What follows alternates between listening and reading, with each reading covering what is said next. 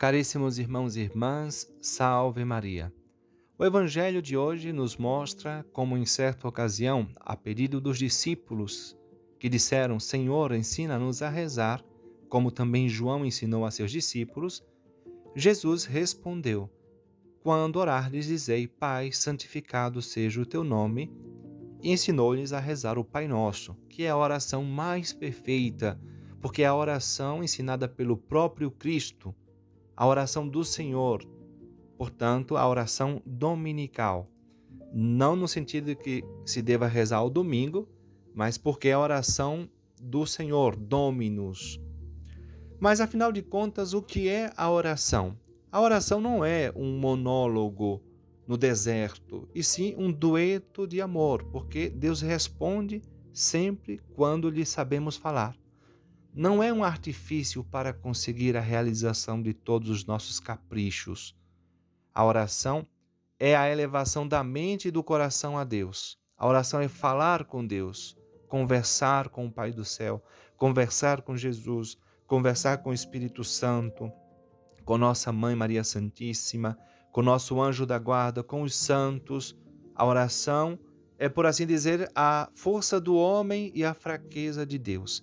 Nada é mais poderoso do que a alma humilde que reza. Agora bem, devemos admitir que há muitas dificuldades na oração. Por exemplo, as distrações, as demoras de Deus. Muitas vezes Deus demora em nos atender ou mesmo não nos atende por saber o que é melhor para nós. É verdade que há orações bem feitas que, portanto, nem sempre são atendidas. Como é que nós devemos rezar?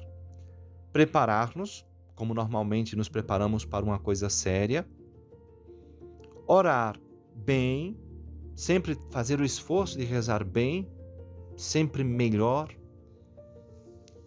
fazer passar os nossos exercícios de piedade, quer dizer, nossas orações, à frente de toda outra ocupação, Quer dizer, rezar é uma prioridade, não é algo que nós devemos fazer quando sobra tempo.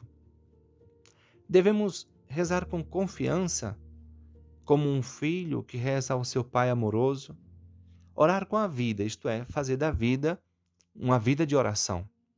Quais são os benefícios que a oração pode nos trazer? Em primeiro lugar, a oração nos abre para Deus, nos faz experimentar com todo o nosso ser portanto, nosso sentimento, nossa inteligência, nosso afeto, nossa alma, nosso corpo, que dependemos de Deus, que Ele está presente no mais íntimo da nossa vida, da nossa história, do nosso mundo. Em segundo lugar, a oração bem feita em nome de Jesus nos faz enfrentar todos os desafios da vida com paz, liberdade e maturidade. Em terceiro lugar, a oração quebra o nosso orgulho, a nossa autossuficiência, nosso engano de pensar que somos capazes de algo por nós mesmos. Rezando, experimentamos a alegria indizível de sermos crianças nos braços do Pai.